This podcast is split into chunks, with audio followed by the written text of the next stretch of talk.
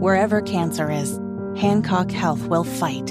In any part of you and in all corners of East Central Indiana. From Indianapolis to Greenfield to Knightstown to Rushville.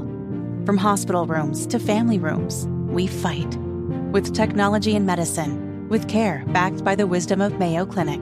For you, for your family, and for your future in Rush County. We fight cancer here. HancockHealth.org slash cancer.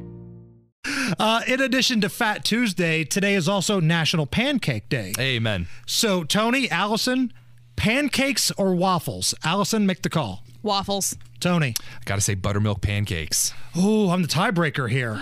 Man, I kind of go waffles too, just because you. the indents, like in the waffle, it holds the butter, it holds the syrup. It's like a little cup for fat guys like me. Equal ratio across the board. Yes. Yeah. Yes, it's equity. It's syrup equity. That's what you get with waffles, Tony. No, you guys are wrong. And here's why. Let's break it down via the science. You see, waffles cannot contain the same kind of rich buttermilk amazing flavor that pancakes do. where literally can holds it in a soak up- cup. where it can soak up the bacon grease in the pan that you've just used to cook a delicious ration of bacon. You don't get that with what you spray your Pam on the waffle iron and you get that wonderful chemical taste. God blesses pancakes. That's why it's National Pancake Day. There will be no flapjack slander on this air.